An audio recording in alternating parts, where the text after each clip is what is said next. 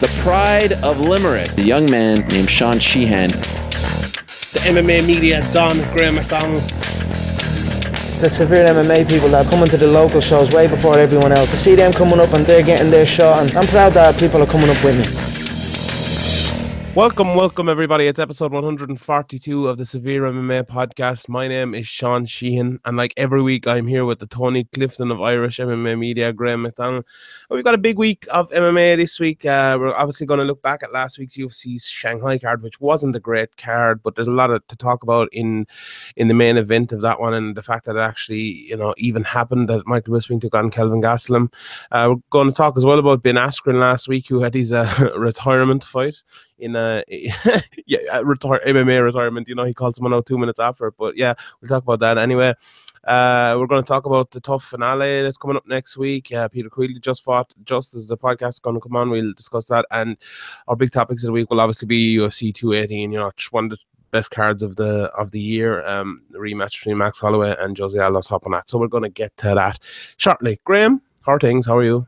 Good, good. I got the I got the reference of the the comparison, the name comparison at the start, which I usually don't. So that's that's a good start. Anyway, I watched that uh, documentary myself. It was very very good.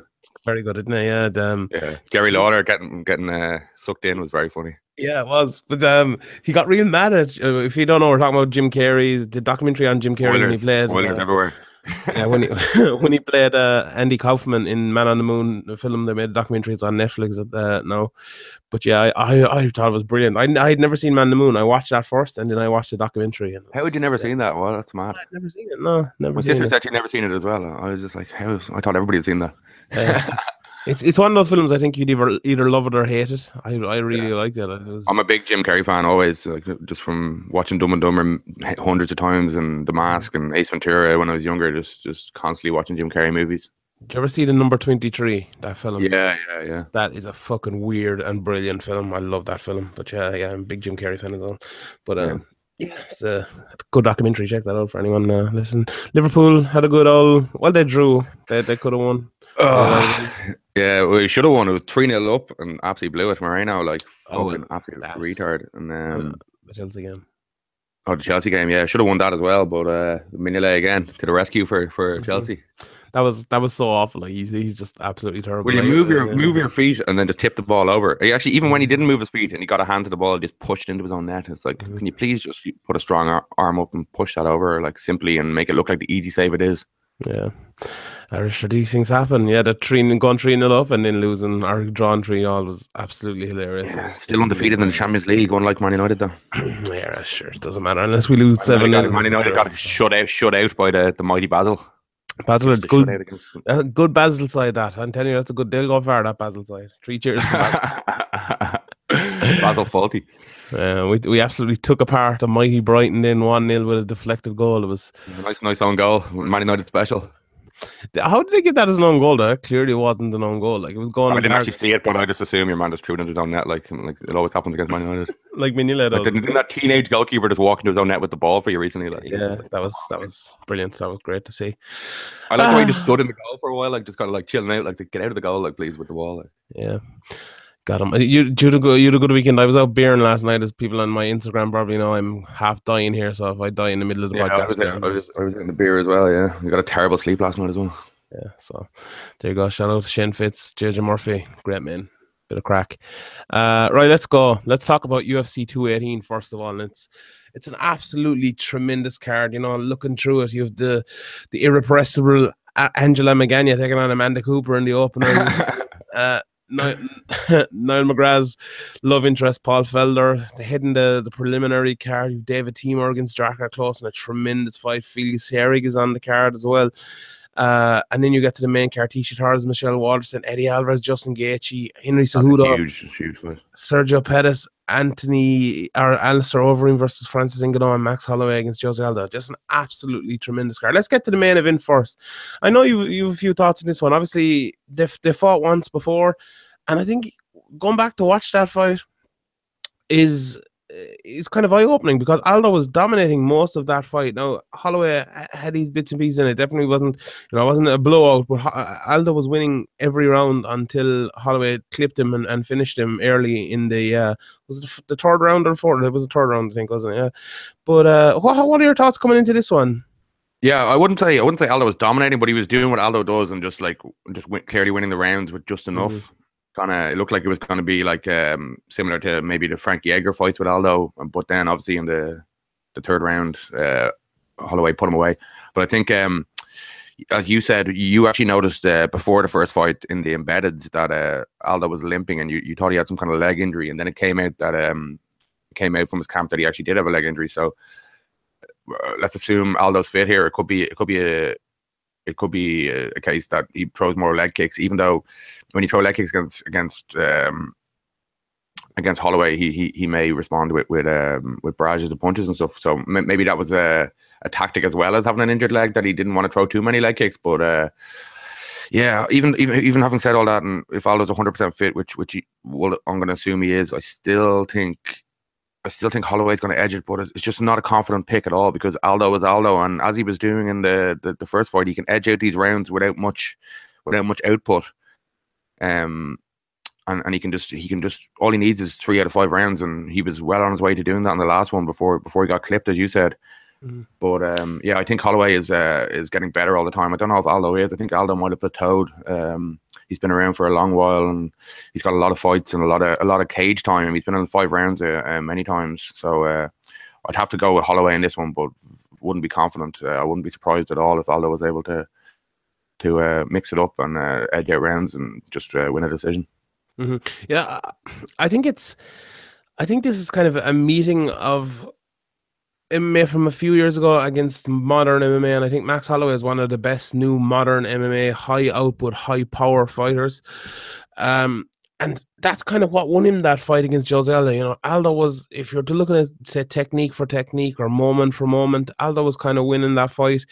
And then Holloway just kind of landed that one big shot, but he was he was doing it in in you know in the first two rounds as well. He was landing the the kind of the heavier shots all the time and keeping him in it. And as we know, heavier shots are obviously scored more than uh, uh, you know five, six, seven shots. If you land one big shot, it, it's scored more in MMA, and uh, I think it really it, it, kind of boils down to that for me. If you look back at that that Werdum Tybura fight from a few weeks ago, I kind of mentioned that as well. I think that was uh, kind of the same thing. Tybura was landing harder shots, but Werdum was kind of winning all the way around. And I think this will go a similar way. I, it's an interesting one because, like, Max Holloway, it, it, was obviously the last one was in Brazil. He looked nervous enough to me coming out. It was his first big, uh, big fight for, uh, you know, for the full belt. I know, he, I know he he fought um, Anthony Pettis for the interim title, uh, but he, you know, this was a kind of a different kettle of fish altogether. I think, and he'll he might be looser now. As you said, Jose Aldo hopefully isn't injured coming into this. The leg kicks might make a big difference, and I think it, this could be another very good fight. Like just a bit on the, the leg kicks. Like Aldo, I think he threw one leg kick in the two and a two and a bit rounds that uh, that happened in their first match, and that's very very odd for Aldo when he's fighting someone like Max Holloway, who's not a wrestler, you know, who's not going to take him down from those leg kicks. And the thing about Aldo as well is he's very good at actually defending when he throws leg kicks. You see a lot of guys like Alex uh, Caceres at the weekend. We'll, we'll get to that later on. When he threw a leg kick, he was kind of getting hit every time and countering it. But Aldo doesn't really get hit that much from the leg kick. So it's odd to see him not throwing him against someone like Max Holloway. And I think that that could definitely make a difference coming into this one. But it's it's definitely an exciting fight, you know. Yeah, even against uh, Edgar, the second or the the latest time, he didn't. Aldo didn't throw that many uh, leg kicks, if at all. It was. I think it was maybe that was a strategy that maybe he thought that because of the previous fight that that Edgar would be looking for takedown, looking for takedowns off the kicks. But mm-hmm. as you say, Aldo's got some of the best takedown defense, if not the best takedown defense in the UFC historically, mm-hmm. anyway. And um, he's an absolutely brilliant grappler. He shrugs off takedowns from from takedown machines like Chad Mendes just like easily, pretty easily. Like he's okay. He's been taken down. Obviously, he's been in the cage a long time. Like you're to get taken down like uh, in your career, but he's it's not easy to get him there, and it's not it's not just a simple matter of away from the leg kick and then you'll have him down because he's got a really really strong uh, takedown stuff, and he's just a really well round well rounded fighter everywhere, Aldo, and he's um he's um he's like regarded as one of the best fighters in the world, and he was pound for pound before the before the McGregor fight for a reason. Like the, mm-hmm. just because just because he's had a couple of tough losses in the in his last three or four fights doesn't doesn't take away his actual uh, technique that he has and his ability. Maybe it takes away a bit of his confidence and stuff that he even against uh, even at UFC 200 against Edgar, he kind of started a little slow for. He, Aldo's known to start a little slow, but he started a, even a little slower. So maybe he's a bit tentative, but uh, that could be the case again where he gets off to a slow start before before getting going against Holloway. But um, yeah, I think it's a really really interesting fight. I think it's actually like obviously the Frankie Edgar fight is a fresh fight, but if that fight's going to fall apart, this is the the best fight they could they could put together uh, on short notice. So um, I don't think anybody's anybody's worrying thinking, oh, I wish it was wish it was Edgar. I think they mm-hmm. can make that Edgar fight again, and people are perfectly satisfied to see this one, which is uh, which is rare for a late replacement. Yeah, just one last thing, maybe on the actual fight itself. Like you, you said there that Aldo has kind of plateaued a bit and hasn't maybe made the advancements, uh, you know, over the last while, and that's very understandable. Obviously, with a guy, you know, who's basically coming towards the end of his career, you know, was a champion, unbeaten for nine years, champion for absolute ages in the WEC, and here, I think to win this fight, he kind of has to a bit. I think he, what I talked about there with Holloway was high output and high power in shots as well. And Aldo definitely has the output. He, he you know he fights at a, at a good at a good clip all the time. But I think he needs to bring those power shots in. He needs to hurt Holloway, and not just hurt Holloway, you know, with a big shot, knock him down or whatever. He he needs to plow away with him through the whole fight. Leg kicks, body shots. Uh, you know, obviously headshots and everything as well. And he, the last day, he did it early. He hurt Holloway with one headshot early, and he didn't really hurt him then for the rest of the fight. He was, you know, he's landing a lot of shots, but Max Holloway is a guy as well who's very is a very good chin, and it's it's hard to hurt him, but it, this is a hard fight to win. You know, it's a it's a hard MMA is a hard sport, and I think Aldo's gonna have to do that if he wants to win here. For Holloway, uh, uh, uh like if you're looking at the ways Holloway came in, it's probably similar enough to the last one. Don't try to get kind of dragged into Jose Aldo's technique for technique game. Uh, you know, try to circle away, get him out. We saw with Joanna Jędrzejczyk, you know, when you come at him from different angles. Got people who fight in a very uh, forward and back Muay Thai kind of uh, a stance, catching him from different angles and coming at him odd ways is, is a good way to beat him. a lot of times, I think Holloway needs to do that. You know, he switches up stances very well. Uh, the, the last time he struggled to win the jab an awful lot, and uh, uh, when he did that, Aldo was was catching catching him with the second shot as well, and he was also catching him when he was coming in, and he was countering him. Aldo was, so it's going to be it's interesting one here for Max Holloway. He, as we were saying, as I said earlier, you know, he was away from home the last time, and was, he looked a bit nervous at the start. He's, you know, he can't. I don't think he, he can afford to do that again, because uh, uh, if Aldo is 100 percent fit here, not car- carrying leg it's he's going to be coming out even harder and tougher. And I think it's a very very intriguing fight. I could see it I could see it kind of going a similar way to the first fight uh, by means of Aldo kind of winning and then Holloway getting the finish. But it's it's difficult one to know if if Aldo does come out and smashes in those leg kicks, maybe even gets a few takedowns as well. People seem to forget that that Jose Aldo's a very good wrestler himself, can take guys down.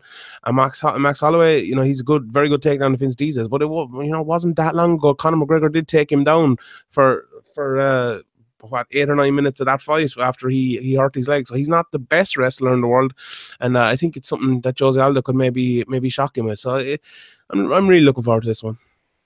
Yeah, I was gonna I was gonna mention the takedowns. Do you, do you think uh, do you think he will mix in a few takedowns or attempts anyway? Aldo, it's not really his game. Like people have, I can't remember the last time he kind of. I don't think he's ever relied on like a wrestle heavy game. Maybe he throws in the odd takedown attempt, but not really. And it's kind of I remember before the the Conor McGregor Aldo fight, people were talking about, oh, maybe Aldo should wrestle. Um, mm-hmm. And but then others were saying, you know, when you're not used to that, it can be very tiring, and it can it can put you out of your game, and it can take a lot, lot more energy out of you than you're used to. So it's kind of hard to know if Aldo will go, will go for that. Maybe Aldo thinks, oh, I was winning, the, I was winning that fight with Holloway, and, and if I didn't have that injured leg, it would have been a different story. And he's just going to go with the same game plan that's worked for so many years for him. Yeah, yeah. edging out these rounds. So I, I, expect that more. But maybe if, if it starts going if it starts going uh, pear shaped for him, he might try and start mixing in some takedowns. It's, yeah. it's hard to know Holloway. He definitely a better wrestler than when he fought Conor McGregor, but it's hard, he hasn't really been tested all that much there. And maybe Edgar would have tested him there more than more than Aldo. But maybe maybe Aldo's team do see that as a weakness and a possible plan B. But I don't really see it being Aldo's plan A. Yeah, I, I, tend to agree with that. Yeah, you're you're right. He definitely has that in his back pocket, but he doesn't use it that much. But you know, this is the kind of time. This is a make or break fight for Jose Aldo. You know, this is probably he's the last title shot he's going to get.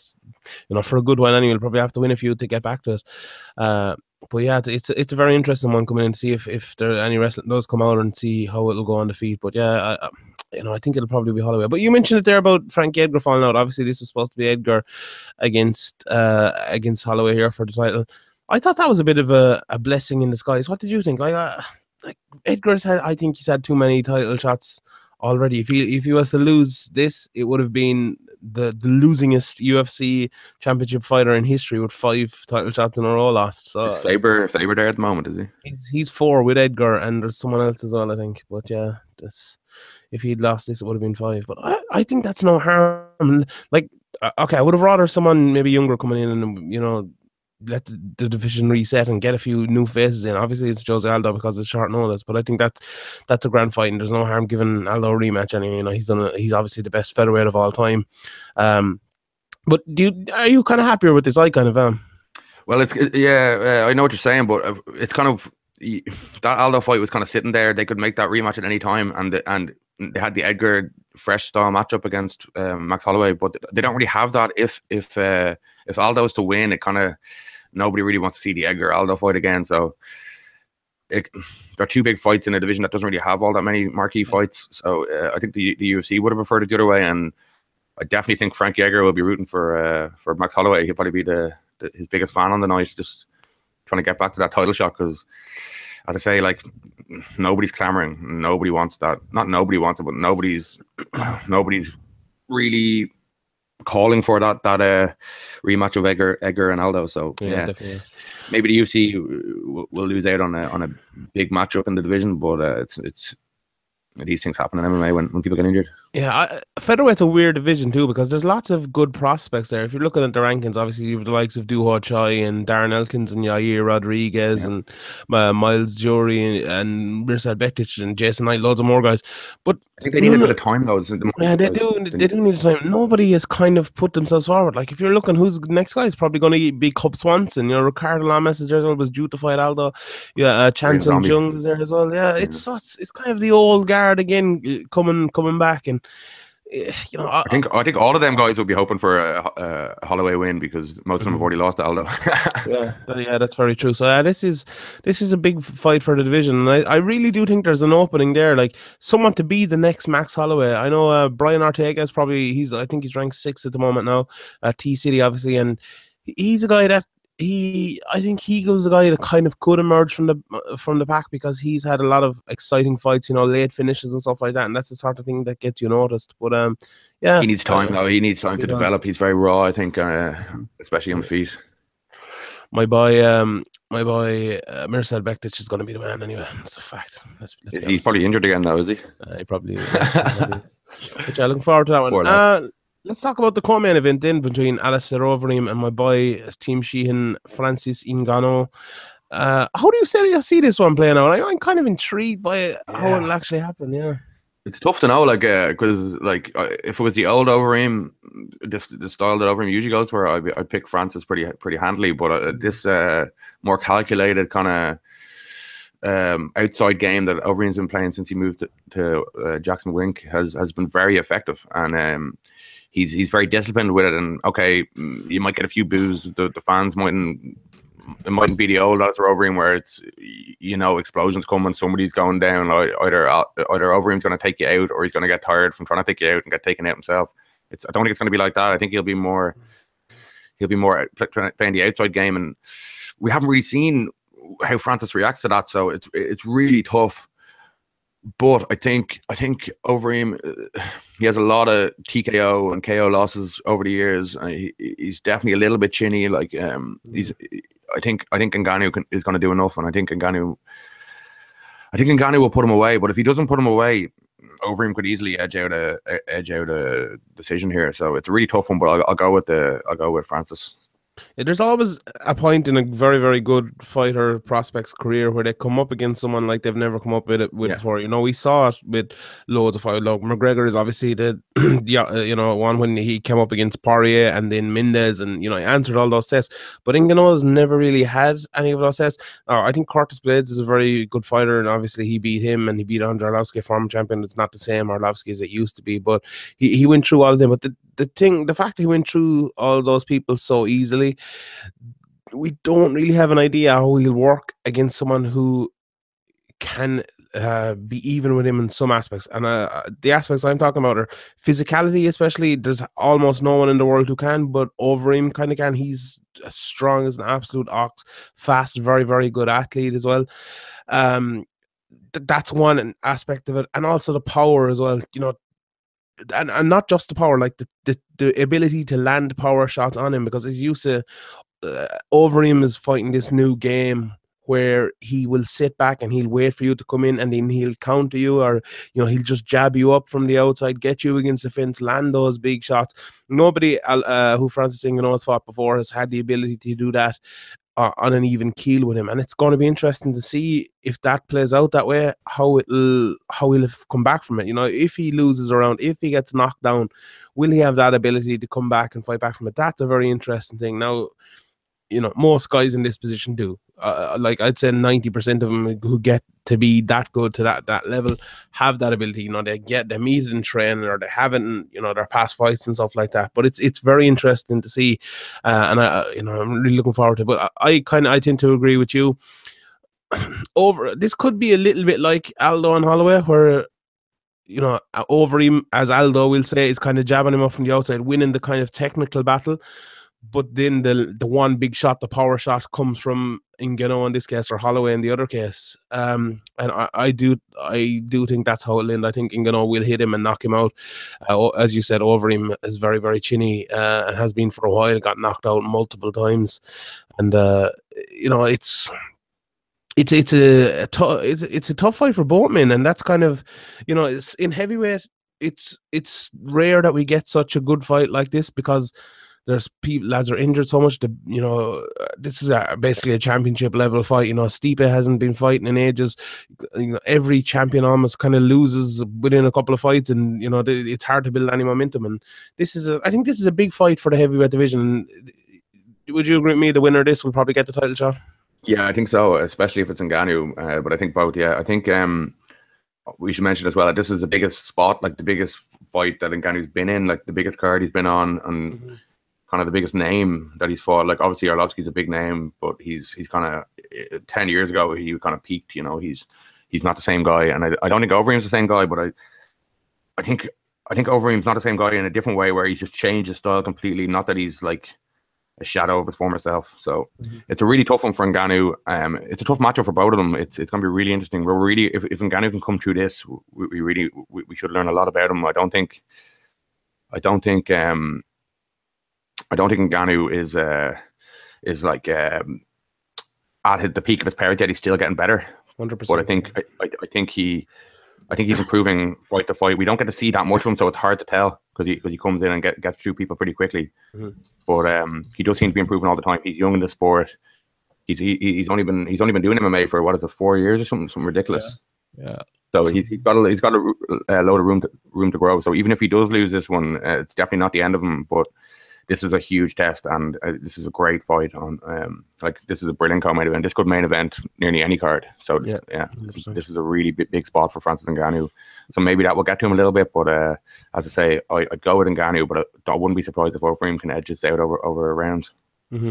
the next fight down then Henry Cejudo against Sergio Pettis is a similar type of matchup. You know, a guy who is very very good and lost uh, a championship fight not too long ago against the new kind of up and coming guy in that division who everyone thinks is going to get the title shot next. This another really really good fight. We saw how good Henry Cejudo looked recently. His boxing has improved an awful lot. Obviously, he's a, a wrestling gold medalist in the Olympics. We know his wrestling is really good and he's putting it all together. Sergio Pettis as well. I think he's improved an awful lot. Uh, he's you know his last few fights were very very impressive. Got some good wins against Brandon Moreno, John Moraga, and, and a couple more guys as well.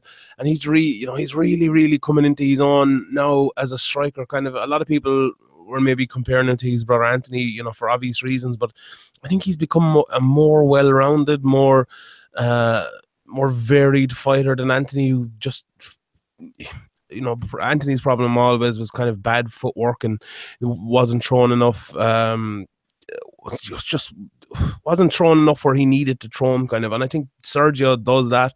He you know he'll come from behind these jab and throw a lot of combinations throw leg kicks you know go for takedowns uh do like do a lot of different things good on the ground as well like Anthony. And this this is a real intriguing matchup for me yeah, this is, this is a really good one. Um, Cejudo looked absolutely fantastic uh, against Wilson Reis. He absolutely destroyed Wilson Reis, which is which is no which is a, like Wilson Reis is a very good fighter.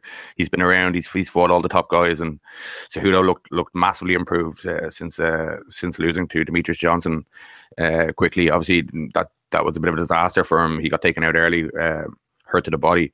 But since then, he seems to change his striking style uh, successfully, which is uh, immediately successfully, which is which is rare, like to be to to improve so quickly. So I think I think um, I'm, a, I'm a big fan of Sergio Pettis, but I, I think Cejudo is just going to have too much for him everywhere. I think if he wants to get him to the ground, he will be able to. But I think uh, Cejudo probably won't need that. He'll probably use that as a backup plan. He he doesn't use his wrestling as much as you think for an Olympic gold medalist.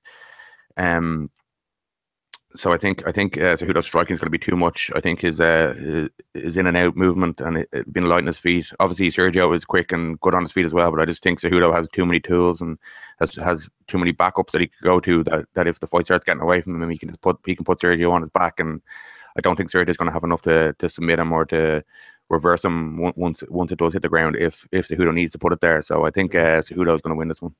Yeah, I 100 percent agree with that. I think I think you hit the nail on the head there. I think Cejudo's ability to change it up and get takedowns is what will win him this fight. Because I think I think Pettis is an underrated, not only defensive fighter but a very good chin as well. Doesn't doesn't get hurt that much. Anthony, I think, was uh, you know similar for years and years. Um, and I think I think Cejudo might get a little bit frustrated by Pettis's ability to maybe dodge his shots and not, you know, not to be where he wants him to be at, at different stages of the fight. Um, this is, I think, on the feet, this is going to be really, really good, high level stuff. I, I, as you were saying there, you know, who has kind of changed up his game. I think his boxing was always good, always very, very good, but he has moved it on to make it a lot smoother, a lot flowier, um, and and putting things together with his wrestling and the, the jiu-jitsu game. Whereas Pettis, he it's just his technique. He's a technically very, very good guy, as I said, defensively and attacking and putting this combinations together and everything. So I'm, re- I'm really looking forward to that. But uh, yeah, I think Cejudo's power and his wrestling will, will probably win him uh, a decision in that one. Uh, then uh, could be a fight of the year candidate yeah. after that. Eddie Alvarez against Justin Gaethje. I know you love these two lads. Yeah, no, this is going to be brilliant. Uh, Justin Gaethje is just—he's always been brilliant to watch. Like, you wouldn't really tune into World Series of Fighting most of the time. You, when he was there, you, you, look at the cards and you'd be like, "Ah, I'll, I'll catch the highlights." But when Justin Gaethje fought, you kind of you had to you had to make uh, you had to make room for for watching that because he's always ridiculously violent and he just he just goes for it. He, it's somebody, as he says, somebody's getting knocked out in his fights, and it, it mm-hmm. might be him, but he, he's he's going to back himself in the, in a in a war. And I think uh, with the amount of damage Eddie Alvarez took against McGregor and against uh, Poirier, even though even though the Poirier one went to a no contest, I think he took a lot of damage in that fight. Um, I think uh, there's going to be more damage coming his way here from Gaethje, and I think Gaethje's going to Gaethje's going to take him out in uh, the first or the second round with a TKO. Mm-hmm. I'm really looking forward to this. Like, I think Justin Gaethje's worst matchup is going to be a really hard hitter who can knock him clean up because he's so open. And Eddie Alvarez can be that. You know, we saw it against uh, Rafael dos Anjos. You know, he knocked him onto Silly Street uh, there and finished him off with the, went for the flying knee, which is my favorite thing ever in the UFC history. And you know, he so he, ha- he definitely has that in his locker, but I'm not sure he has that. You know, in every fight. If he did it, I wouldn't be surprised. But I wouldn't be banking on him doing it. You know, he's in, he's not like a McGregor with the one shot knockout power or a Mark Hunt or something or a Roy Nelson back in the day or someone like that. He, that's just that's kind of not his game. Uh, uh, Gaethje as well. Something a lot of people forget is his wrestling is really really good. So if expecting Eddie Alvarez to come out and maybe wrestle him, I don't think that's going to happen either. And he can be so open and so wild because of that base. So I'm I'm looking forward to this one. I'm I'm kind of with you. I think I think Alvarez has taken a lot of damage recently, and I think if this turns into a war, which it looks like it could be, Um, I think Gaethje will come out on the better side of that. Another way it could go as well, which is a bit a bit disappointing to even talk about, is Alvarez just trying to push Gaethje up against the fence. Uh, he, we've seen him do it before. He did it obviously against uh, Anthony Pettis and, and a couple more guys as well. If he can get him there and push him up, and you know, you make it kind of a a dirty fight against defence. I think it could play out that way as well for a while. But See, with, on that though, I think I think Gaethje's much like Anthony Pettis kind of accepts, not accepts, yeah, but he's, he, yeah, he, does, he, he, doesn't put up enough resistance. I think Gaethje will, if he gets put against the cage, he'll he'll land shots, and he, I think actually he's probably a. It's hard to know, but I think he's probably a better wrestler than Eddie Alvarez. So I don't think that he's going to get stuck against the cage. I think I think he'll be able to to mm-hmm. get out and um, keep it keep the fight the feet on the the fight on the feet in the striking realm. So I think. Uh, I think we'd, I, would be very surprised if Alvarez was just able to push him up against the cage and keep him there like he was against Pettis. Yeah, I, I agree with you, but I, I do think uh, that's a very good part of Alvarez's game, and I think he can really do it to anyone if he gets in, the, in that position. But I, I agree. I don't think he'll do it for I don't think he'd be able to do it like he did against Pettis for long periods, unless maybe he hurts him or unless he does get a, a takedown or something like that. But yeah, it, it's intriguing. I think that that's kind of just a one way it could go, but I I think it's more likely to be a war. And if if you're betting on fight at night, this is probably the one to bet on. So uh, yeah, looking forward to that one. Then after that, we have Tecia Torres against Michelle Waterson. Obviously, Tecia Torres is one and one with champion uh, Rose Namajunas at the moment. So this is a you know this is a really really big fight for her. She's coming off of two wins against Juliana Lima and Bec Rawlings. And uh, obviously, Michelle Waterson is one of the biggest stars in that division. You know, obviously, she had the win against uh, against Paige Van, uh, Paige VanZant and obviously lost to Rose Namajunas in her last fight. So for her to get back on, you know, the title track as well, she needs a win here. Uh, they're, they're two kind of different sort of fighters, aren't they? Tecia Torres is a non-stop go ahead, you know, good kind of karate uh, base with good wrestling as well, taking on. Whereas Michelle Waterson, obviously the karate hottie, or uh, you know, she lives up to her name with with very good karate, but also a very good. Um, a very good uh, submission game, yeah. As we saw against uh, Paige VanZant, nine of her forty wins by submission. So it's an interesting one as well. Yeah, this is uh, Tecia Torres. I think will probably be able to to kind of out energy or, or out outwork her and probably edge out a decision. But it is a it is a very interesting fight. And Michelle Waterson is dangerous on the ground as well. So uh, I'd have to lean with, with Tecia Torres, but uh, as you say, it's it's another really good matchup on the card. Yeah, I, I agree with that. I, I'd go for Torres as well, but it's uh, an interesting one. Anything on the preliminary card? Uh, yeah, I think Drakkar Klose and David Teymur. That's going to be a really great fight as well. Really yeah. good, yeah. Yeah, to, like lightweight is a hard division to stand out in. Check, but you better check your underpants. your underwears, is it? Underwears. Check yeah. your underwears, man.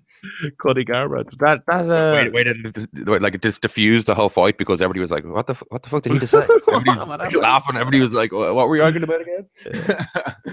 but that obviously he fought Lando Vannata in his last fight. If people might remember him, man, which was an absolutely brilliant fight, and he beat him over over three rounds, just kind of took him to school, to be honest. David Teymur did, and Drakkar Klose, one against one of the top prospects in the world, um, Marc Diakiese, obviously the Englishman, in his last fight as well. So that's it. That's a huge, huge fight. I think both of those guys uh, are coming towards being ranked at the moment, and uh, yeah, it's, it's a very interesting one to uh, to look at. Um, what about Charles Oliveira against Paul Felder?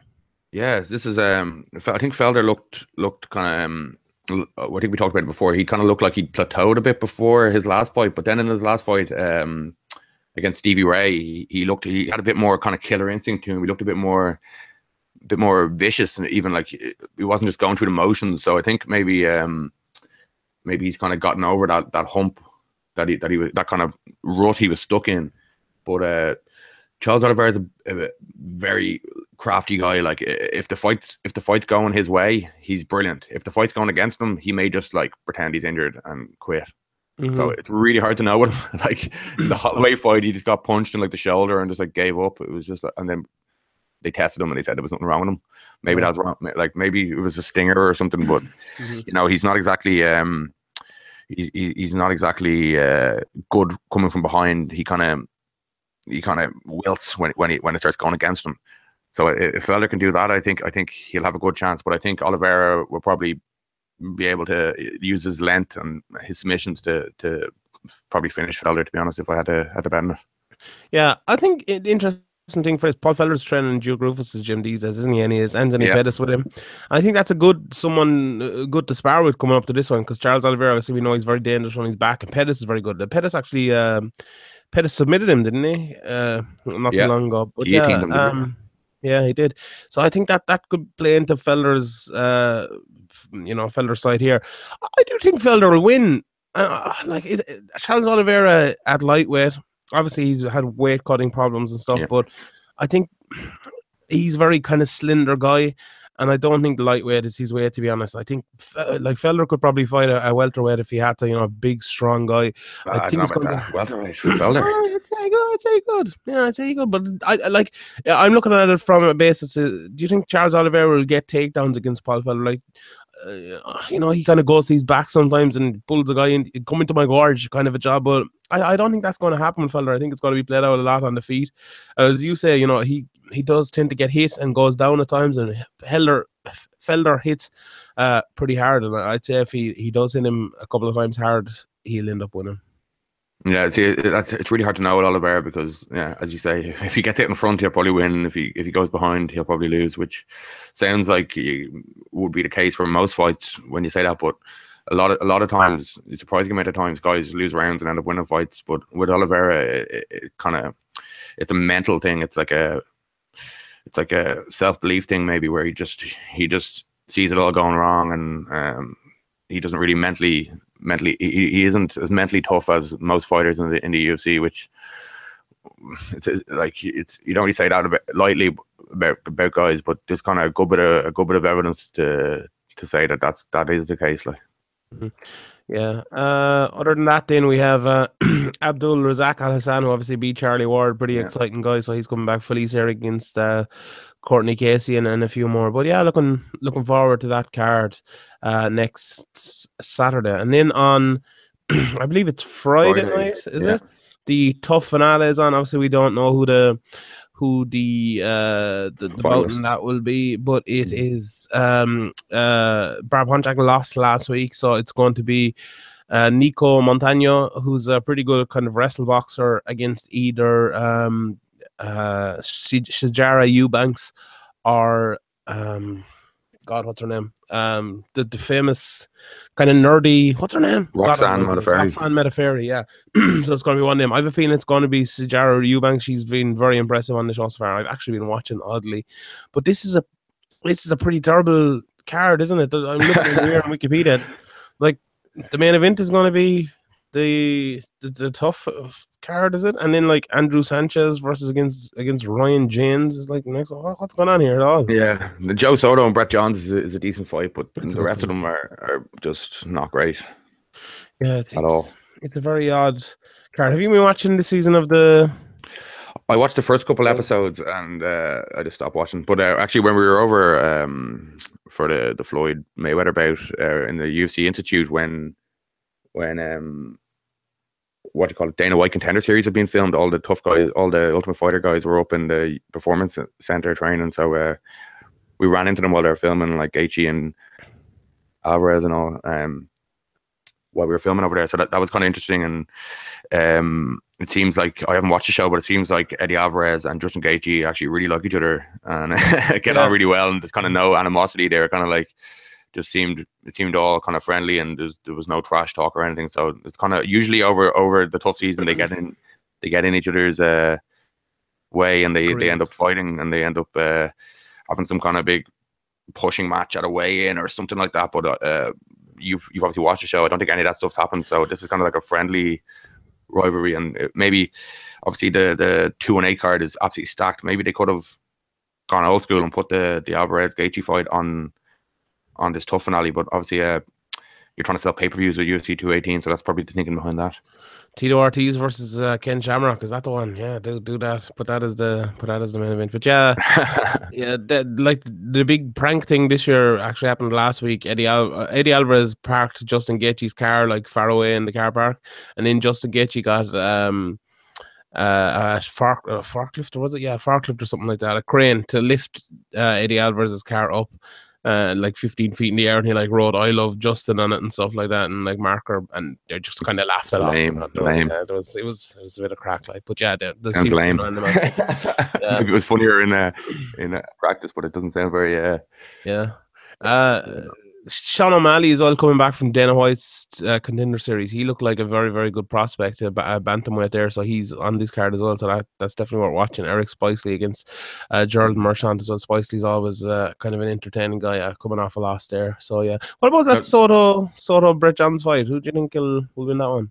Yeah, Soto's very good on the ground. Um, he's he, like he, he kind of flies under the under the radar. He's never going to be he's never going to be a champion more than likely. But you know he has wins over people like Rani Yahya and Chris Beal, and he has wins over good guys. And you know he he he, he went four and a half, or, or I think he got finished in the fourth or the fifth round against TJ uh, uh, TJ Dillashaw on short notice.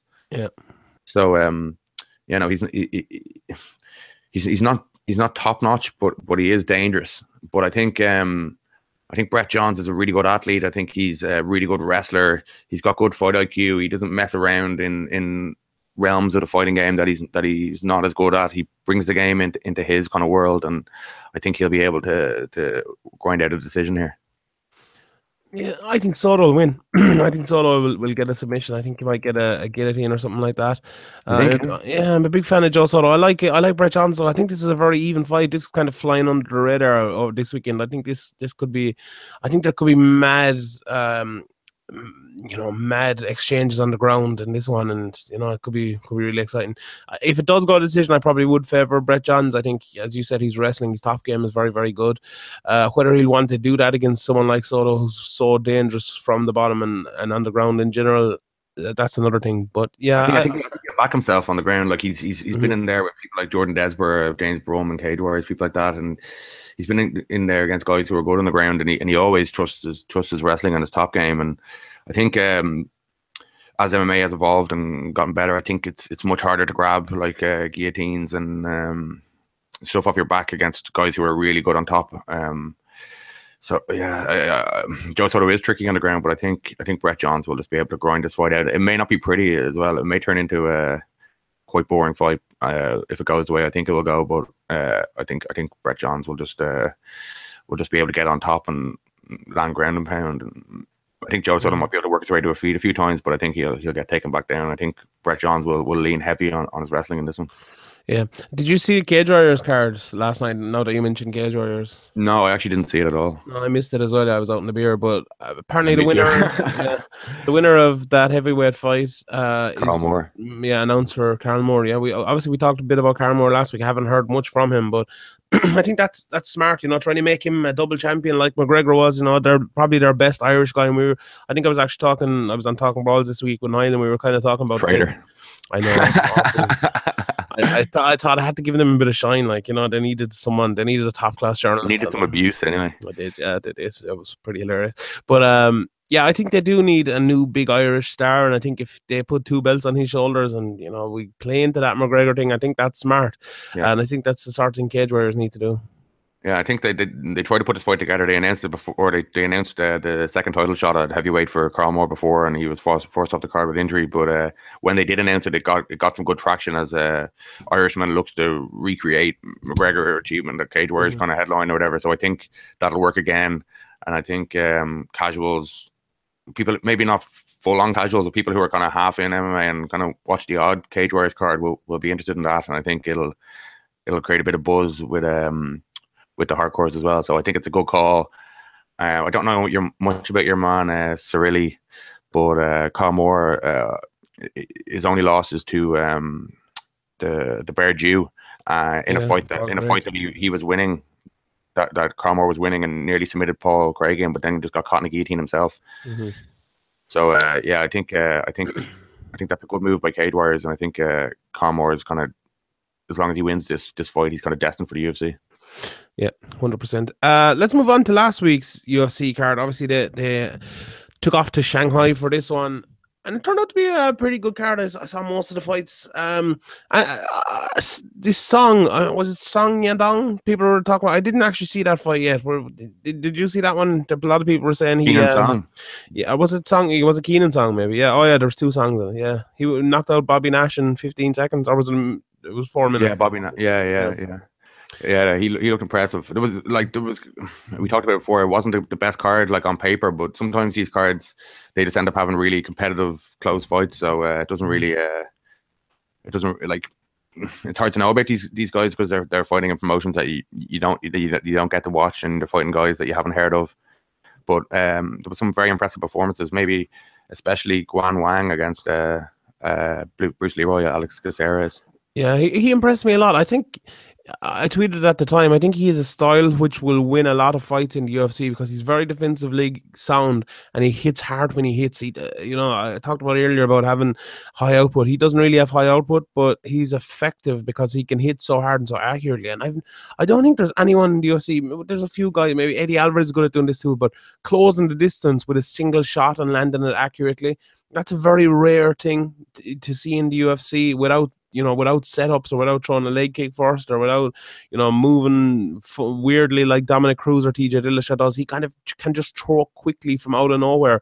And I thought that was that was very impressive. Hurt Alex Caceres a few times. What do you think? uh, Was it after the first round Caceres was hurt bad and wobbled back to his corner? I thought that fight should have been stopped then.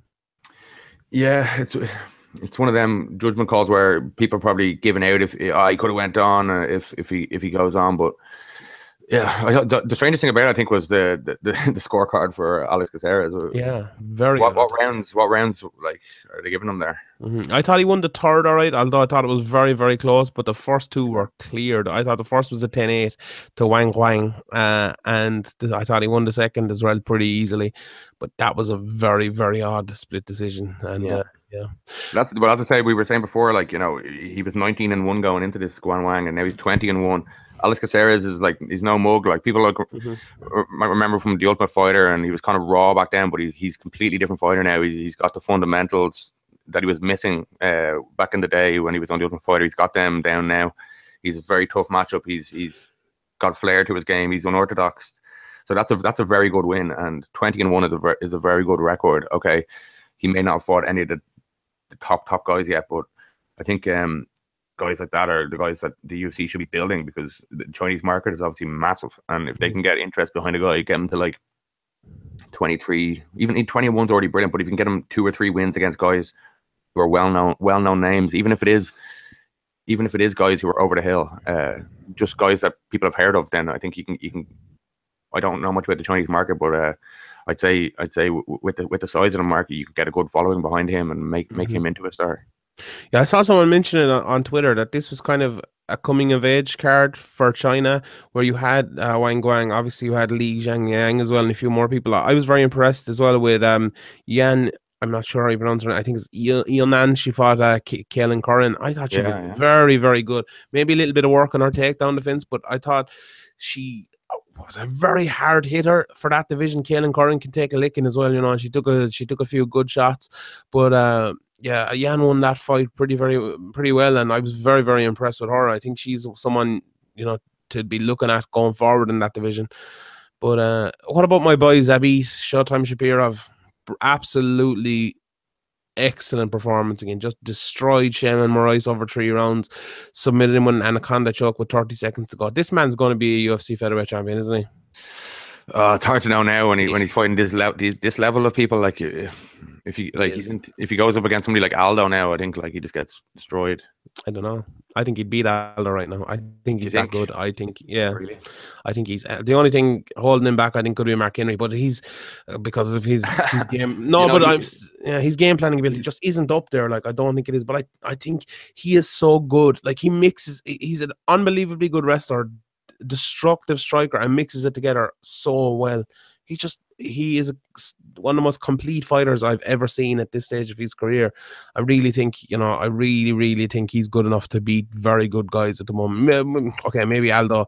All right, maybe give him another few fights to get up there first. He needs uh, obviously testing 14 and one, but I, I really do think he'll be he is he's the ability right now to be some of the best guys in the world. Yeah, well, he's certainly looked fantastic in the. You can you can only beat what's in front of you, and in the UFC, he's comprehensively beaten uh, beaten both. But okay, he's kind of known for the the Showtime kick thing that he did. Anthony Pettis, the kind of similar uh, Showtime kick that Anthony Pettis had done, but Mhm. his, his his wins are actually both by choke. So he's obviously well rounded, and he's uh it was a really it was a really nice finish at the weekend uh, against Moraes, who's who's no joke as well. Mhm. But I just think uh, he's going to need time. He's going to need uh, there's there's no rush on him. He's going to you give him a few decent matchups. You, you don't need you don't need to throw him in there against like you know a, a top guy, but you can throw him in there against somebody like Yair Rodriguez. well, like, I think they're trying to build both of them. I think you don't want to do what you, what happened to Yair Rodriguez and push him too fast. hmm Maybe somebody like um, Elkins or Jeremy Stephens. Who do you think will win that fight between Zabit and Yair? Whew, it's really tough to know. Um, it's really tough. I'd probably go. I'd probably go with Zabit. Ah, it's hard to know. Actually, I don't know. I'd have to look at tape. I I wouldn't. Um, I'd love to see it to be honest, but I, I don't Yeah. think the UFC will do it because they're both kind of rising stars Yeah. in the division. I really want to. That's a fantastic fight. I really, really want to see. I think uh, Showtime Shabirov would take him down and probably probably end up with beating him that way. He just he's really, really good. Can't can't say enough good things about him. Uh, other than that, Li Jingliang came in again four in a row now. Look very, very impressive. He's kind of the emerging star, I think, in that market as well. Against Zak Ottow, you know, nothing. There was this is a, a pretty actually on BT Sport.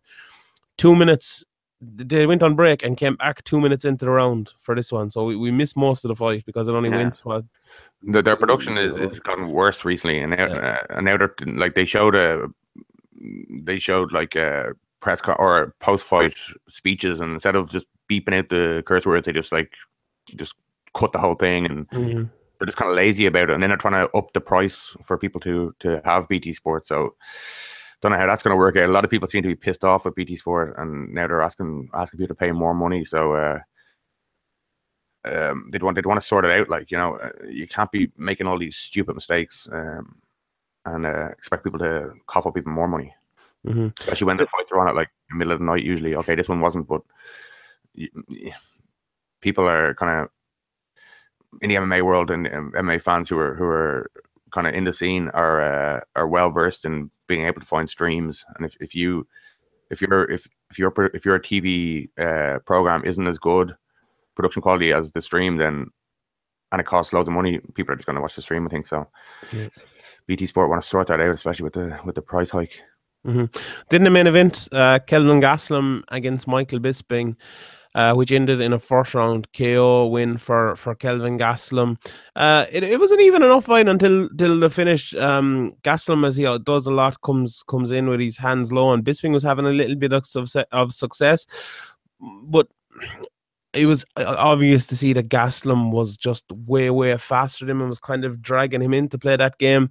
Um, I- I thought Gastelum, I thought it would play out a little bit different than it, than it did. I thought Gastelum would maybe look for the front foot, kind of like GSP had done, but he kind of gave it up to Bisping and tried to counter him. And obviously, it turned out really, really well. He he he caught Bisping. Bisping came in and threw a big right hand when he was off balance. He hit him with the he hit him with the the left, I think, wasn't it? Yeah, and then he hit him with the right coming back after it.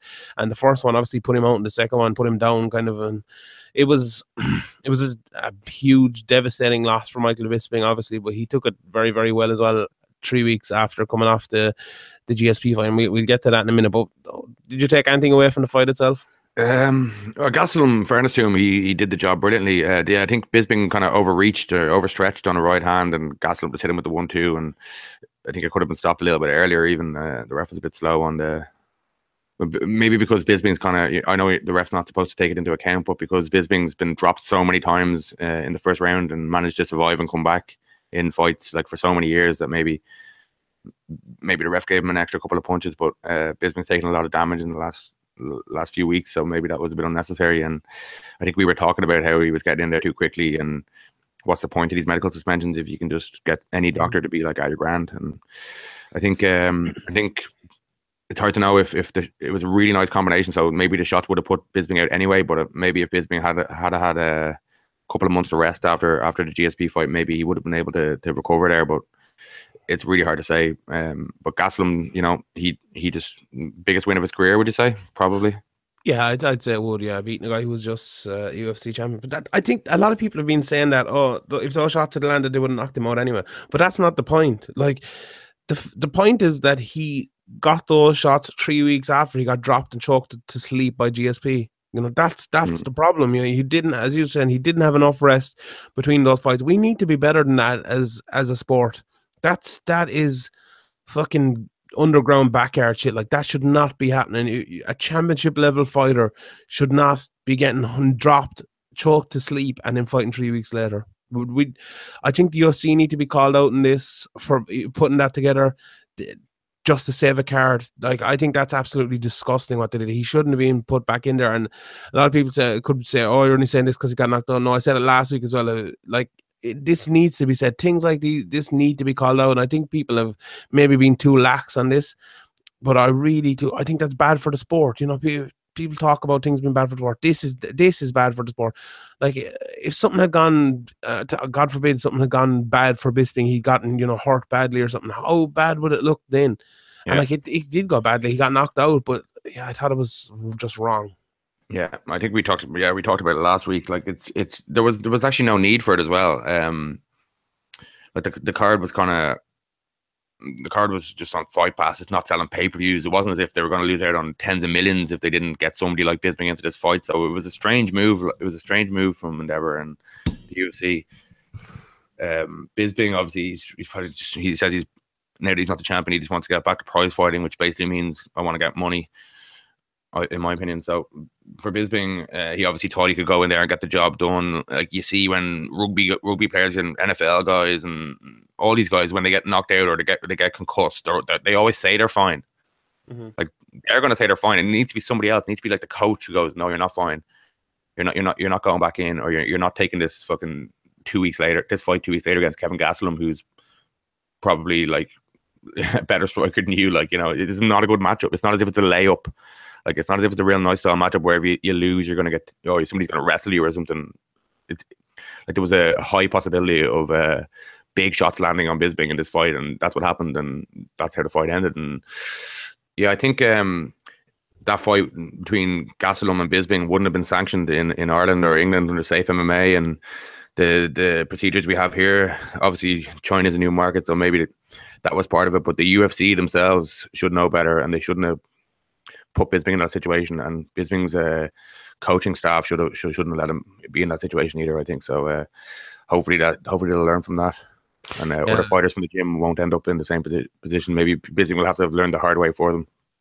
Yeah, hundred percent. Yeah, I agree. Yeah, like with this and with the Alex Caceres thing, I think it, it, looked very rinky dink. I think that fight should have been stopped. I don't think Bisping should be fighting, and you know, it, it's a sport where it's so so tough. It's uh, you know, it's it's the sport of fighting, and you you that has to be regulated for it to be okay, and it has to be rigorous you know, allowing people fight, the, the precautions taken have to be rigorous, and it just felt like they weren't here, and that's that's very very disappointing to be honest.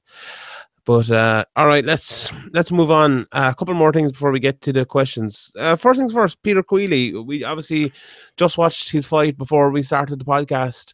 Uh, he ended up losing a majority decision. One judge had it a draw. The other, another judge had it, I believe, three rounds to two, and another judge had it four rounds to one. It was a Four rounds to one is mad. Yeah, absurd. That I was totally absurd. I thought I missed the first round. You saw I saw a bit of it. I know. I thought Queally won the third, or sorry, the second, the fourth, fourth and the fifth. fifth yeah. yeah. I, I agree. Yeah, go on. I, I, I missed like a couple of minutes of the, of the first round while I was trying to get the the stream working, but then um, the second, the fourth, and the fifth, like they weren't these rounds where you're like, oh, like it's a disgrace. You could you couldn't possibly give that round to the other guy, but they they they weren't they weren't close enough where it, it was a toss up in my opinion. It was like there was a few, good few failed takedowns. When he did get the takedowns, he did nothing with them. Queally get straight back up. Queally was landing leg kicks, landing better shots. Um, I thought he was controlling them rounds. I thought he he he won at least three. I'm not sure about the first round because uh, I missed a missed a minute of it. But even without the first round, let's just assume Queally lost the first round and the third round uh, as well. But, but but that should be enough to win. But when you go into into Kazakhstan against a Kazakhstani guy, crowds on his side every time he lands. They got they get get a bit of a pop. You know, every time he gets a takedown, they'll they'll cheer. Referees and judges uh, uh, are humans, and they, they're they're affected by stuff like this historically. Like in Brazil and other other places, they've been affected by by a crowd and stuff like that. So maybe that came into it a little bit. It is hard to go into into these guys' backyards and win a decision, even if you deserve a decision. So uh, it's a tough one to take for Queally, but I think he probably knew going in that he'd that he'd have to make make it pretty dominant in order to get the decision. And I don't think he would have been all that surprised when he when he heard uh, when he heard that this that he'd lost the decision.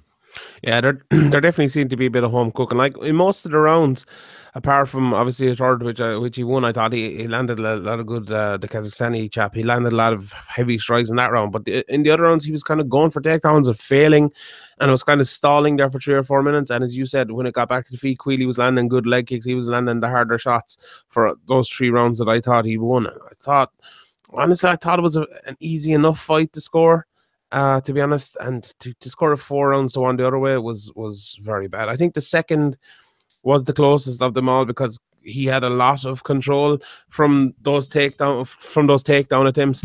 And like okay i don't I, if you want to score around badly because you shouldn't be scoring for that but you can understand in that round why they did it maybe. I still think Queally won it but the other rounds i think Queally was way better in, in those. I thought he won them pretty pretty clearly yeah. but yeah I thought four to one is just uh, i can't see that at all. Yeah it's absurd altogether yeah, yeah. but I, I think he's he, didn't he sign a contract with them a while back? So i'd say he's probably a few more fights over and over in fight night so um yeah, I wouldn't mind seeing a rematch. I thought it was a it was a pretty good fight.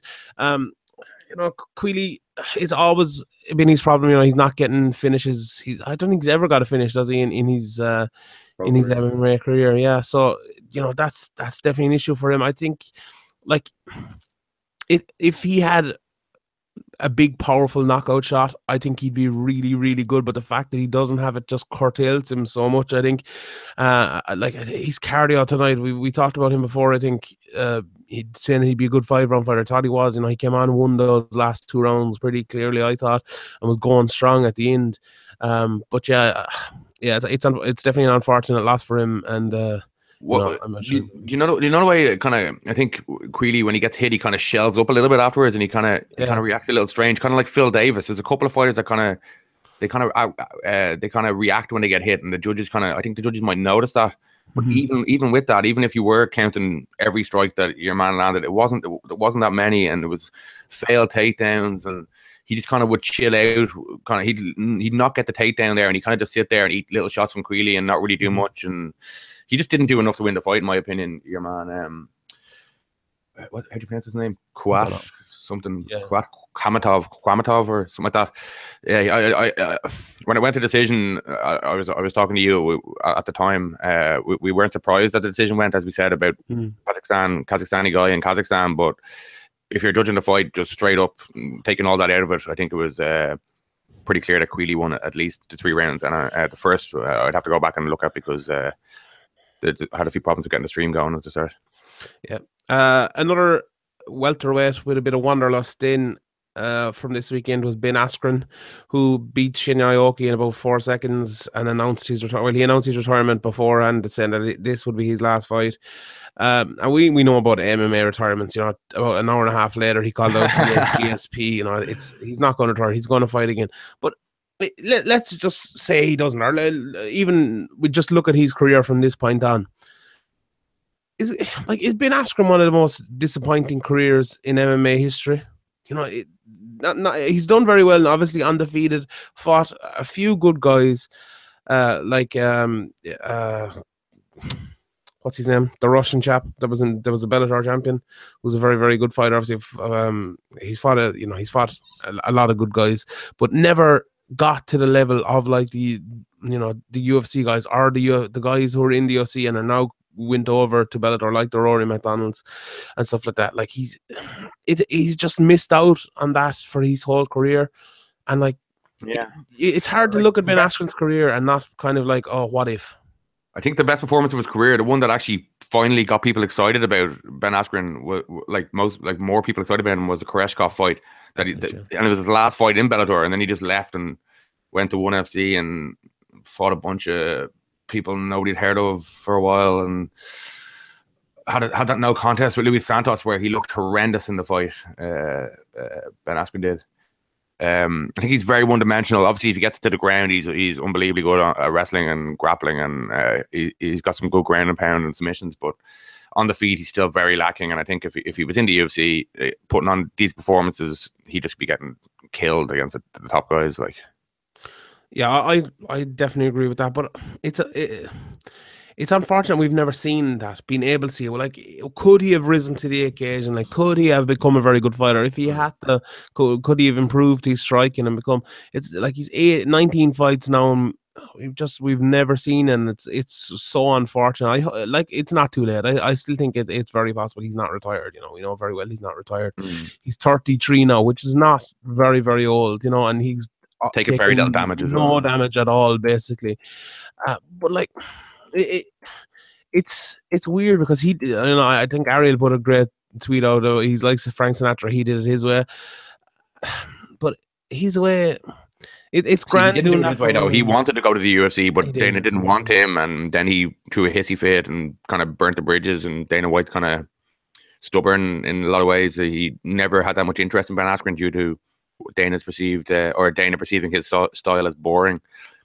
Um, I don't think Ben Askren really sells pay per views or, or masses of tickets or anything like that. So I don't think Dana's in a hurry to bury the hatchet there. I think uh, I think Ben Askren would have liked to be in the UFC, so I don't think he did it his way. I think he'll be disappointed with how his career turns out. If this is the end of if this is the end of it, I think okay, maybe he made some decent money in ONE FC, but I think he's a real real competitor and would have loved to prove himself in the, in the UFC. I think he believes that he's the best I think a lot of guys do believe that they're the best, but I, I, I believe Ben Askren when he went like throughout the years, he because he put on performances against, as we were talking about, like you know top guys in Bellator and made them look stupid. Guys who've gone on to look brilliant, like Koreshkov and mm-hmm. obviously uh, Douglas Lima is obviously a fantastic fighter as well. Like you know, and he ran through him. He struggled against Jay Hieron. This is this is all like seven years ago or something like. But since he's since he's he's been in kind of purgatory in ONE FC since we kind of the guys that he fought from five, six, seven years ago were the guys that we kind of comparing his ability to, and people like Koreshkov and Lima are much better now, like five, six, seven years later. So it's it's hard to know, and it's kind of that, as you say, it's unknown how we would have done against people in the UFC. But if, if if I was picking him against even Rory MacDonald and Bellator now, I'd definitely pick Rory MacDonald to win that fight, and I'd definitely pick Wonder Boy and Woodley to beat him. Um, I think he could be a, he'd definitely be a top ten guy. I think he if he gets on top of you, it's bad news. He's a bit like Khabib in that way. He, Khabib probably has a little bit more on the feet, even though Khabib is, is very rudimentary on the feet as well. But Khabib has proven that if you're really good at takedowns and getting on top, and you can really break guys. And I think Ben Askren could have done that to a lot of guys in the UFC, but not the top, top uh, upper echelon guys. I really think Ben Askren would still be an asset to the UFC now because I think you could build guys off him. Like I think if you put him in there against Kamaru Usman and he went in and Usman absolutely destroyed Ben Askren, which I think would probably happen. Ooh. That, that's big. Like you're beating Ben Askren, a guy who's like 18 and 0. You know, they put him in there against I don't know. Mm. I'd say he's making good money in ONE FC though. I'd say he'd want a pretty pretty packet. Like yeah, maybe. Like I think Bellator would probably be a good fit for him now as well. You know, that welterweight division is very good. I think they were happy to see the back of him though when he left because he was just kind of winning boring five round main events and beating guys that they wanted to build like uh, Lima and Amoussou and Koreshkov. So they were they were just happy to see the back of him, and he, he was kind of uh, he was kind of just let go. With kind of oh yeah, there you go. There wasn't there wasn't like a big uh, court case like Eddie Alvarez trying to keep him or anything like that. They they just let him go. Do you think is there anyone in MMA now? I was trying to think there, like Askren years ago, or like um, uh, Carl Conrad. What's no? Uh, what's his name? Any excuse to bring up Carl Conrad? Yeah, the fact the, the Japanese chap who fought Anderson Silva and Okami, Yushin Okami, and uh, guys like that. the Japanese chap who fought. On. I, I couldn't remember his name, but I did remember. But remember, like uh, Jon Fitch as well, the guys like that who basically took lads down, wrestled them, and kind of killing prospects off. Is there anyone in MMA these days who does that now? Um, yeah, uh, Frankie Cars used to do that as well. Francis Carmont. Yeah. Um, but it's kind of gone, right? Doing at the moment. Yeah, I think guys are just much better. Like GSP, when he took down Bisping, he ate a bunch of elbows. I think people are just better off their back. They're better getting yeah. up. They're better at submissions and they're better at getting an overhook and landing shots. So it's not as easy just to smother people at, at, at, a high level anymore. guys are the game just as we always talk about. The game moves on so so quickly in MMA. Like if if if you've like even in each martial art, like if in jiu-jitsu, there's always these new guards, there's always these like there's always new stuff coming in, and if if, if you're out of the game for a while and you don't develop or you, you you don't make strides, then other guys are making big strides around you, and you fall behind very quickly. So I think that that kind of style, um, Khabib is doing it maybe, but he, he was getting tagged up on the feet by Michael Johnson in his last fight. So mm, he was doing it kind of to most people before that, bar Gleison Tibau as well. Yeah, but he's like Khabib will absolutely burst you up when he gets you on the ground. Like he's not like a, a dominating wrestler who just lies on top of you like like those lads I mentioned did. I, I think that's kind of gone out of MMA. I don't think it that flies anymore. I think we've progressed past that. And the fact, like if you brought Askren in now, I don't think he'd be able to do that. Do that to most people. Like he'd, he'd probably do it. You know, to, looking at the rankings here, he could probably do it to Alex Oliveira, Dong Hyun Kim, and you know Neil Magny and Cerrone and a few guys like that. But once you get to the the, the Usmans, the Maias, the Dos Anjoses, even Col- Colby Covington against uh, Ben Maia Askren. versus Askren. I'd love to see that actually. That'd be great. Do you know what I'd love to see? Nate Diaz versus Ben Askren. There's there's a fight for you. Yeah, Nate Diaz would beat that. the living crap out of him. Yeah, he would. Yeah, he'd probably he'd probably end up triangling him or something then as well afterwards. Which yeah, uh, I love that. But yeah, I hope Ben Askren does get it. I'd love to see him in the UFC. It'd be absolutely brilliant. But uh, I I I think we're both on the same page with that one. I think I he's think, I think when, when these guys fight abroad against these kind of lower level guys, or kind of guys that are over the hill and smaller than him, like uh, like in his last fight, Mhm. um, I think people build them up to be better than they are. I think it kind of happened with loads of pride guys in, in the past where they thought everybody kind of thought that they were just going to come in and wreck shop and uh, Fedor beat everybody and all that stuff. Like you know, but I don't think I don't. I, when you actually get in there, styles make fights. There's okay, maybe you beat one or two of the top guys, but then there'd be another there'd be another couple of different style matchups that are that are bad for people like Ben Askren. Like if Ben Askren can't get the takedown early, what's his striking going to look like? The last time we saw his striking for any extended amount of time, it was absolutely atrocious. Uh, it was just very low level. So he, who knows? Maybe he has worked. Maybe he has worked on it for the last few years, and he just hasn't had a chance to use it, or he hasn't. He hasn't bothered using it because the easiest, uh, the easiest way to victory is the the, the method he took of taking him down. So uh, Yeah. it would be interesting, but I just I just don't see him doing it at the very top level. Yeah, I agree. Uh, let's move on uh, and do a few questions here. We start off with the Naked Day Q and A. So true or false for these? I think we have one, two, three, four, five, six, uh, eight of them. Conor McGregor will beat Habib in 2018.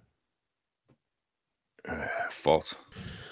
False. Well, yeah, I don't think that will happen. I think Barboza is going to beat Habib. Uh, Francis Ngannou will beat Stipe in 2018. false. True. Joe Duffy will be a ranked fighter by the end of 2018. Hmm. True. Hmm. Well, by the end of maybe he'll be like in in 2018 he'll be ranked at some stage, like at the Yeah. end. Yeah. Oh, I well, yeah, he'll be- at some stage in 2018. Yeah, at some stage in 2018. Yeah. I think it's tough. That lightweight division is an absolute hard one to get into. Like, uh, is he going to get a higher ranked fighter than Vick now after just losing to him? And Vick is probably going to You have Evan Dunham and like in in the top Yeah. 15. uh, Like I think he beats Evan Dunham pretty handily. Yeah. Um, If the, Ally I- I- Quinta, even yeah. Chiesa, like you know, I that think Pettis fight, I think he, if he could fight Pettis, I think that's a fight that they, they could put together. And if he beats him, he'd get ranked probably. So Yeah. Mm, I'll go through. Okay, Uriah Faber will fight TJ before K- Cody gets a rematch. oh, false, please, false, False. Yeah, Ronda Rousey will fight in 2018. false. True. I, I have an awful feeling, an awful feeling So that Ronda, maybe, but I have a feeling she could tot- cut to 125 and fight for that belt. You know, these two or whoever the, the people coming in now, they're not going to be that good. And Ronda Rousey could beat any of those, you know, just three people uh, at the moment uh, going for the 125. Like she was getting very low on her weight. She was like walking around at 135 by the end of it with a, almost no weight cut. So I think she could probably get down to 125 and end up fighting one them and maybe winning the title. I think if she comes So- back, it'll just be for uh, money, and she won't be wanting to be cut, cutting all that weight before. She'll just want to. Like I don't think, or I think Edmond Tarverdyan, her coach, was on the MMA or some show there a few few weeks back, a couple months back, talking about the cyborg fight. I think that's a terrible fight for Ronda. Um, she definitely need to get a couple of wins in first anyway to get a confidence back. And and all that stuff. Get her, get her, get her head straight. But uh, I just, I just don't think Ronda's gonna come back. And if she does, I think it'll just be for money, and it'll probably be a, a nice matchup. But I definitely don't see it being Cyborg. Fair enough. Ben Askren fighting the UFC in 2018. False. False. Frank Edgar will fight for both bantamweight and featherweight titles next year. False. False. Yeah. Holly Holm will be a UFC champion again. Ever. Mm-hmm. True. I'll go with true as well. Uh, Johnny Byrne at MMA Takeover underscore. How important is it for a big local name to be on a card in the domestic market? Do you think the UFC should tailor its events around stars fighting in home countries, or keep them and or keep growing them in certain markets? Yeah, I think it, will- like looking at that on the market. Yeah. from the weekend, like there's a lot of obviously Asian Chinese fighters on that uh on that card at the weekend, and it's important. Like when the Irish ones come here, we like to have Irish guys on it. But I think you need, uh, I think you- you're saying there, you need to have a blend. I think you need big names like the likes of bring Cerrone around, Mark Hunt and guys like that. Bring them around, you know, to different places. Give the stars because if you don't. It's basically turned into like a BAMMA card or a, Ch- a Cage Warriors card here, or the local promotions over in China or wherever. Like, and I think you, the UFC needs to stand out. Yeah, it depends on the market, but um, I think the UFC name alone, uh, when it comes to a new market, has has a big has a big um, pull. But obviously, uh, th- this China card was the first real. Macau doesn't really count. It kind of counts, but not really. It's the 1st Mhm. mainland China card, and they did bring a bunch of local people. I'm not sure how it did. I'm not sure what the TV deal is in, in China and stuff, but um, I'm sure we'll hear in the, in the next while how how this card is done. Meltzer, David Meltzer will probably put up some kind of viewing figures uh, for the US anyway. I'm not sure if we'll find out about the Chinese market, but Was it um, on? Uh, was it on TV or was it just on Fight Pass? I, I I don't I don't know. I don't know what the situation with, with Chinese television is, or No, but on on in America. Oh, um, I'm not sure. It was on BT Sport here, so I assumed it was on Fox Sports, but maybe it wasn't. Yeah, yeah, I don't know. Yeah. All right, next question, Mr. Podge. He asks us to look at the Bellator brackets that were announced, and assuming no alternatives needed, who makes the final? Right, let's look at it this way: Rampage against Chael. Who wins that one? Um, I reckon Rampage beats him. I don't know. Like Rampage, like he just gets pissed off and like throws in the towel, and people take him down and stuff sometimes. Yeah, he'd be at heavyweight I too. think, I yeah. Yeah, I think I think looks pretty bad recently. Um, Yeah, I think Rampage, but I wouldn't be. Rampage is very hit and miss these days, and Mm-hmm. mostly miss. But I I go Rampage just due to size. uh, then Fedor against Frank Mir. I think Fedor at this stage would probably be Frank Mir. I think Mir's been out of the game for a while. He'll get clipped, put him down. So then that means it'd be Fedor against Rampage. I think Rampage probably beat Fedor, really. Oh, I don't know. I'd be interested to see it though. That's a good one. That's a good one. Fight. And then the other side, Matt Mitrione against Roy Nelson. Roy Nelson is a win over Mitrione, but I think Mitrione will probably beat him this time around. Mm, yeah. Um, it's tough for Roy Nelson. He looks to have fallen off a cliff last time we saw him. So yeah, Yeah. I'd probably have to go with uh, Mitrione. And then Bader against King Mo. I think Bader probably Bader. wins that one. Yeah. Wins So that that one. that's Bader against Mitrione in the, that semi final. Who'd win Bader that? wins that one. Yeah, Bader. Yeah, so it's Bader Bader against uh, Rampage in the final. So uh, Bader's probably going to win it, isn't he? Yeah, yeah. If, mate, yeah. I'm not sure about the Fedor, the Fedor Rampage fight. Mhm. Like, if is Rampage going to turn up at like 265 pounds all, all fat like he has when he fought in heavyweight before? Like, that could be a factor if he does. He looks very slow when he when he turns up uh, heavy. Yeah, Um, I look forward. yeah, you probably Ryan Bader would be the favorite, would be the favorite for the tournament, really, wouldn't he? Yeah, and I think that's the worst fought outcome. himself, for him. fought himself for the Fight him, fight himself. Yeah. uh, Mr. bring Pod, Kyle Conrad. fact is Ferguson right to turn down Habib's fight, or is it number one bullshit? Yeah, what did you what did you think it is? Obviously, it came out that uh ha- they're trying to make Habib ver- Nurmagomedov versus Well, Tony Khabib said, Ferguson. Khabib said this, did he? Yeah, I mean, he But I said a lot of things in the past, hasn't he? Yeah, but I think there was a lot of talk about it being true, and Tony Ferguson turned it down for the end of year card, which what is he like six weeks notice to do that? He was dead right to turn down, wasn't he? Depends what the the pay per view situation is. The mon- like you're a prize fighter at the end of the day. Um, you don't be waiting on other people, but yeah. depends what they were offering money wise. If they were offering him millions and pay per view points on the back, maybe he should have taken it because it's a short career and you got to make the money while you can. You can't rely on other people. uh, to, to bring you big money fights. You got to make it happen by yourself. And I think if you had a beaten Khabib, it would have made future fights of Tony's even bigger and would have drawn more money. So if you believe in yourself, why not do it? I, I don't understand. But like you, six weeks to prepare. You're Uh, he's he probably heard rumblings about it before. You know, he, I it, it doesn't.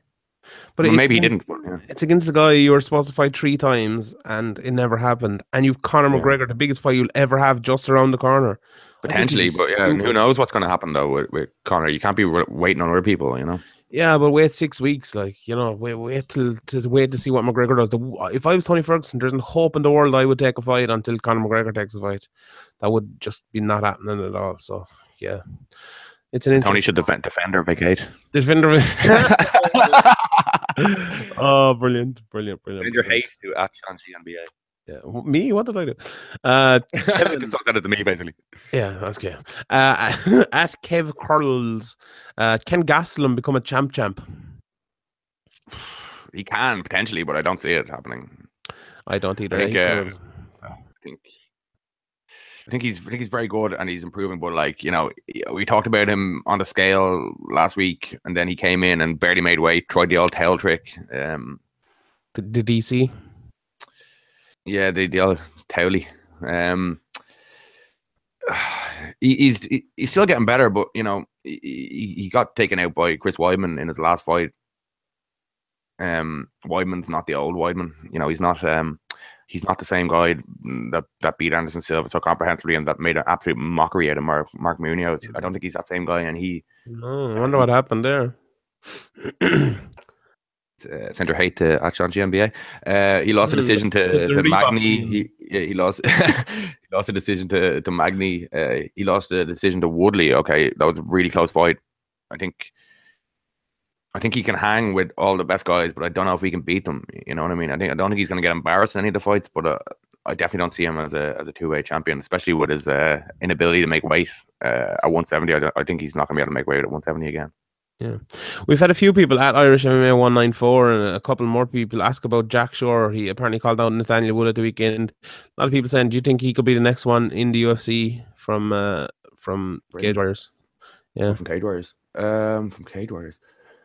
Like Fishgold, like if he, he if Fishgold wins the second belt, who's he fighting for the second belt again? Is it Nad? Is that is that Nad Narimani been yeah. announced? Has it or I, I don't know. I think he just called. Did he call him out or? I'll, I'll have a look on Chris Fishgold's record here. Hold on a second. Um, it's just nobody seems that interested in Fishgold. Maybe it's the, the lack of interviews, the lack of personality, perceived personality, or I don't know what it is. But for a guy who's what seventeen and one, Cage Warriors champion, beating everybody, put in front of him pretty handily, like chokes. Okay, Nick Heron Webb, former TUF fighter, he won a decision over him, but it was a dominant decision. Um, on his on his record here, he doesn't seem to have the the, the fight lined up, but that could be just uh, hasn't been updated yet. But uh, yeah, I think I think there's a few people from Cage Warriors that, that could be signed. Like Carl Moore could be it as well if he gets uh if he gets the win at, at heavyweight, as we said for the for the heavyweight belt. Jack Shore is obviously undefeated. He's only six and now. Maybe he needs a couple more. Uh, I'm not sure what age Jack Shore is, but he looks really young. Um, He's good too as well. They have a lot of good guys. Nathaniel Wood, I really, really like Nathaniel Wood. Rate him. I think if he wins his next fight as well, he'll probably be in the UFC.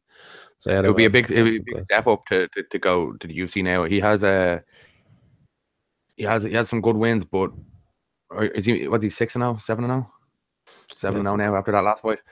He, he he's he fought another undefeated guy at that last Cage Warrior, so that was the biggest win of his career. But um, I don't think there's any rush to get him in there. I think you should probably keep him in Cage Warriors, build him up. So a few a few uh, not easy matchups, but tests, but not nothing too ridiculous, just to to round him out a bit and then uh, get him to the UFC down. I don't think there's any rush, and I think there'll probably be there'll probably be others, maybe Calmore and maybe Fishgold before before Jack. Yeah. Uh, okay, one or two more here. James Dunn asks about Redzer and Arm Park, uh, and if it marketed correctly by BAMMA, could it sell out the tree arena? I think it. I think it could. I think it'd be. Sell out the, the, the three arena, like the the full three arena or the, No, the half. Well, I don't know, but like I think it could definitely main event a card for BAMMA in the tree arena. I think it's a really Oh, good yeah. fight. it already did, didn't it? What, did it? I thought it was it was it the second fight or uh, something. I think it main evented the the BAMMA portion of the the Oh, promotion. oh, oh, yeah, okay, fair enough. But uh, Norman obviously called him out kind of today on, on Twitter. Uh, I th- that fight needs to be made again. I think I'd, I'd really like to see that. So I think everyone's on board for that one. Yeah, uh, I'd like to see it five rounds, even though BAMMA don't really do that. I Um, wouldn't. Well, unless they get paid properly. But I don't know. Is that going to happen? Yeah, it- it- like it could happen on Bellator as well. Um, Yeah. Yeah. a Newcastle card. It doesn't necessarily have to be have to be in Ireland, but obviously if you can sell more tickets in Ireland, but uh, two UFC vets on a card obviously helps any card. Um, Bellator, Bellator might be able to. Like people would fly over to Newcastle if they were to put it on that Bellator card. I think as well from from Ireland. It's it's it's a, it's a what like a fifty quid fight with Ryanair if you book it in time. Fuck Wales. Fuck Johnny Byrne asks again, what's the best severe MMA merch to buy every member of the family for Christmas? Ooh. Jesus. Get the Uh, get the brother family? Does he have a brother or sister? Get the brother an old t-shirt. Get the get the sister a tank top or the girlfriend a tank top. Get the get the father a set of golf balls, beautiful golf balls there. Get your young niece and nephew a few stickers, Get some mugs for the gaff. mugs for the gaff. Yeah, beautiful, lovely ones, lovely. Loads of all your money at the Vermeer shop. Yeah. Forward slash merchandise. the phone cover and everything. You can buy bags. You can have a wallet. You, Yeah. you, you, you can have whatever you want. Um, there's loads of t-shirts. The I think the wife beaters are back in stock. Are they? Let me have a look. Um, no, they're temporarily out of stock, but you can order them and they'll be, be sent out quickly. You, um, there's actually like so there's so much stuff. There's flip flops. Anything you want, whatever whatever you, whatever you need. If there's something that you want that's not there, get onto us and we'll try and see if we can sort it out. Beautiful. Daniel Mannix at Mannix knows. How many times do you think the following fighters will compete again, compete again in the UFC? Anderson Silva, zero. Ooh, depends on his band, doesn't it? Um, Mhm. I'd say I'd probably have one more at least. He won't want to go out like that, but don't know if the UFC will want. Like he's probably on big, big money. Um, I, oh, I'll say I'll say at least one. I'll say one. Okay. GSP. I reckon. I reckon he'll have two or two or three at least. Yeah. McGregor. Ooh, uh, five, five, four or five. Mm, I reckon he'll fight Diaz anyway again. I reckon he'll fight probably fight for the title and beat Ferguson, and then he'll fight someone else and maybe lose, and then rematch them, and then go out with another big fight, maybe a GSP or something like that as well. So yeah, five is I think five is a good estimate. Yeah, Chad Mendes, I think he'll have loads. When is he back? Actually, he's back soon, isn't he? He must be. Soon, yeah. yeah, I think he'll have loads. Dominick Yeah. Uh, Dominick Cruz. oof. I think he, if he could, he'd have several, but he just can't stop getting injured. Like it's one thing after another. Um, I'd say he'll have four or five though, but um, yeah, it's, dis- it's disappointing what's happened to Dominick Cruz's career just with injuries. Yeah. Uh Binzi Daily at UFC Nutter for Life. Stupid question, lads. A southpaw is a lefty. Why is it not called, why is a righty not called a northpaw? Paw. I want to know is why is it not just called orthodox and unorthodox? It's, it's called Goofy as well, isn't it? Is it? I don't know. Like, If you're, if you're Southpaw, you're Goofy. is it? I've never heard that. Are you just making that up? Or is it- No, it's true. Really? Yeah. Okay. I feel like there's a joke here that I'm not getting. No. I'm left-footed and right-handed, so which would I be if I was an MMA fighter? I don't know. Yeah, I, I'm right footed, but I when I played hurling, I was better off my left side. I play snooker left handed. I'm very You ambidextrous. get you get burnt at the stake for that back in the day. Yeah, Patrick was left He's left handed, so I think I just kind of just copying him and doing it that way. But yeah, I don't know. I'm very I'm a, I, I I like as a world class athlete myself, you know, I can kind of do it anyway. So right, last question from our boy Jack Durgis. Check him out over on IMDb. Great man at Mr. Jack Durgis. Uh say Conor fights three times next year, play fantasy matchmaker, and probably assuming he wins, therefore no rematches. What would his three opponents be and at what weight? Mm, I like this. Right, I'll go first. I'm gonna say Tony Ferguson for the, the championship of the world, uh, unified. Then I think Nathan Diaz in a rematch for the UFC lightweight championship, and then I think he'll fight GSP. that's exactly how I would I would have said it as well. So I'm just gonna yeah, that's that's how. But with McGregor, you never know, and with the with MMA, you never know. But uh, yeah, I think that's probably the safest uh, safest way to look at it. Yeah, I don't think he will f- fight three times next year, to be honest. But um, Yeah, definitely. Actually, we've a question as well from from Facebook. We'll get this in here from my boy uh, Daniel Whitpay. Whipyaz. Question for the podcast: What are some of your uh, most despised MMA terms? For me, I can't stand hearing the word super fight and stylistically anymore. Yeah, I, Winningest. I, uh, winningest is definitely the worst. Um, super fight, super fight is a real, real weird one because like. The- all They they say it always when say it's it not a super like, fight, They yeah. always say when it's not. It's like they were remember Frankie Edgar and Uriah Faber. They were calling it. Uh, they were calling it a fight, super yeah. fight. Like what? What are you talking about? Super fight in Manila, is it? yeah, God Almighty. Patrick's at that one actually. Yeah, I, I in Manila. significant. ever forget that one. Significant strikes I hate as well. Like I understand that there is a meaning for them, but they're absolutely you know pointless, and stupid. Um, but yeah, What else is there? There's there's a few things. Um, there's like uh, when Jon Anik is like using betting terms Oh, for like half half and pounds and stuff. It's just Oh, yeah, it's just like please stop saying stuff like that. It's annoying. That. Do you know what I hate as well? I hate, and I do it a bit as well, but I hate when like Irish and English lads get drawn in to using American terms all the time. Mm. Like, oh, Yeah, like the only time I'd use like American terms, like uh, if if like I'm talking about like American football, I'd say de- defense instead of defense because Mm-hmm. that's what they call it. But like if I was talking about soccer, I'd never say defense.